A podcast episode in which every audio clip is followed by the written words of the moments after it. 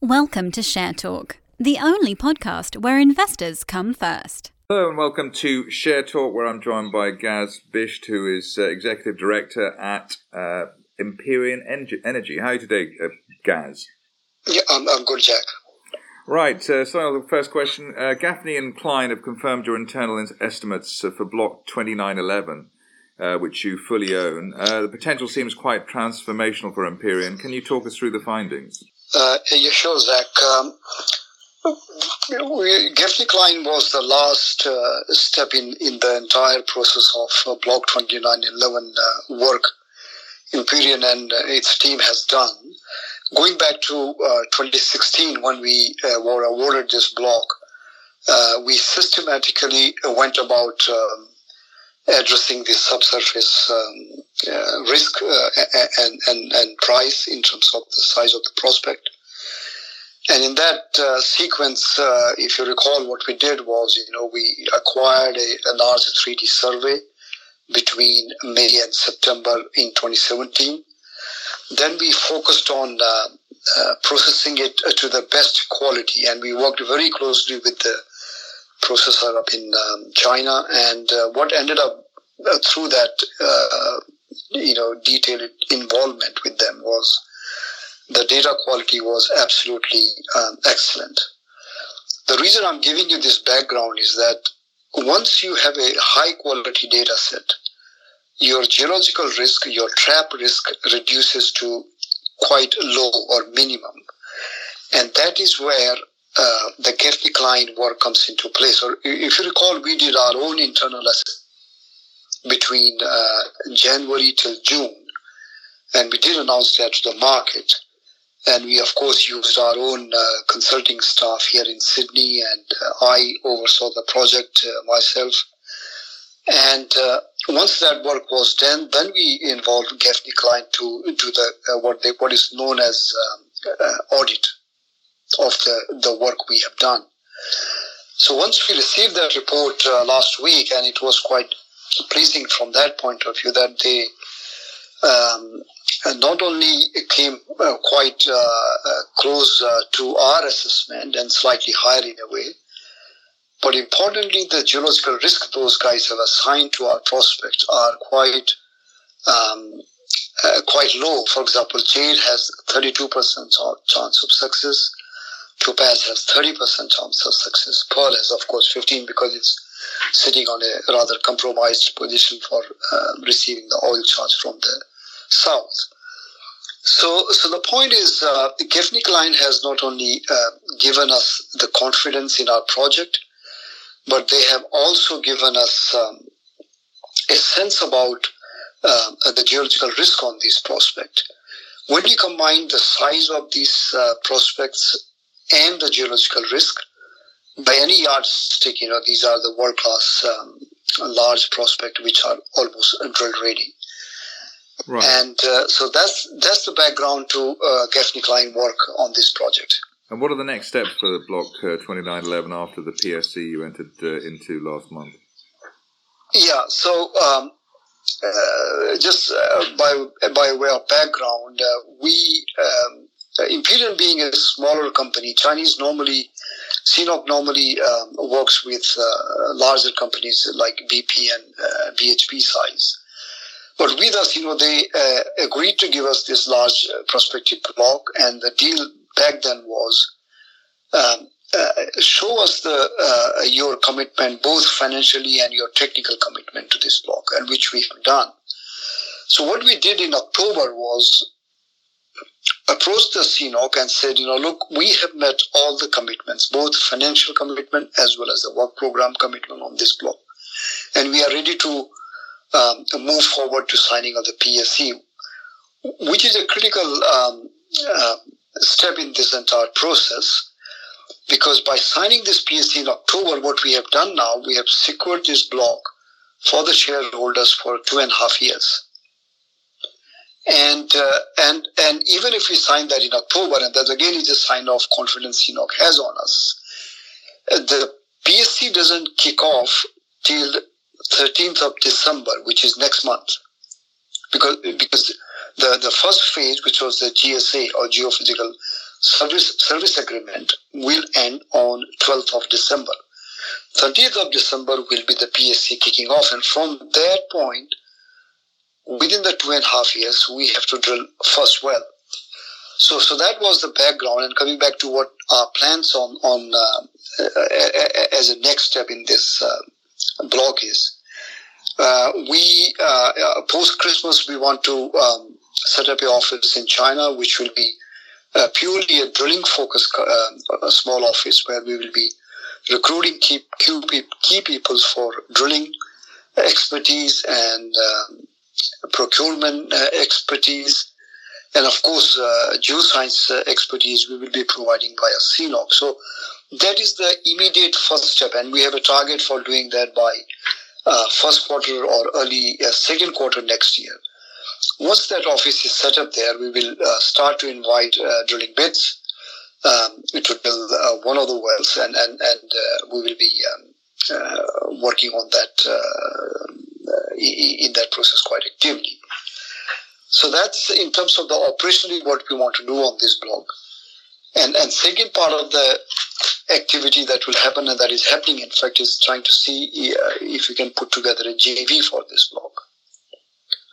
And and that will become a critical part of work going forward. But remember, we have two and a half years of uh, uh, time frame to drill the first well on this block.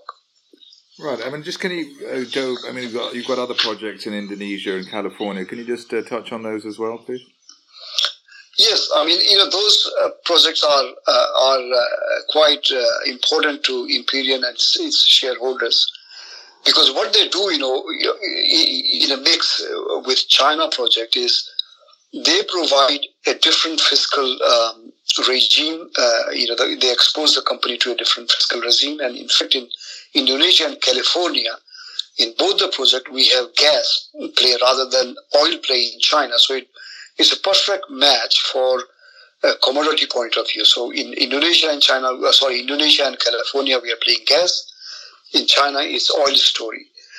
And uh, if you recall, we have made uh, quite a uh, progress in Indonesia from uh, uh, the moment we entered there in last um, March or, or April, that was. And we have made a discovery. We have done all the work with our joint venture or the operator there called Conrad Petroleum. Where we are sitting at the moment is that we have submitted a POD to the government. We hope to um, get that approved by Christmas this year. Once that happens, again, we are securing that particular project, the gas project there, for the shareholders for um, uh, up to 2037. And, and that is the period where this gas will be produced through the existing pipeline that supplies gas to the Singapore. So that's on the Mako oil uh, gas discovery we made in last uh, last uh, April till June, I think. At the same time, what is happening is that there is existing 2D data set that was uh, reprocessed, that was uh, fully interpreted, and what came out of that is a very nice um, large prospect called Mako Deep. And interestingly, that prospect sits immediately below the Mako shallow gas uh, field.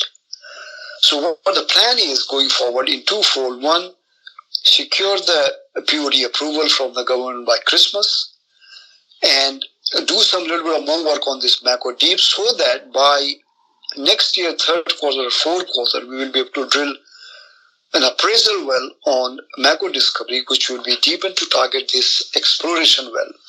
So, in a way, uh, the appraisal well will be a free test for the deeper Mako deep prospectivity there.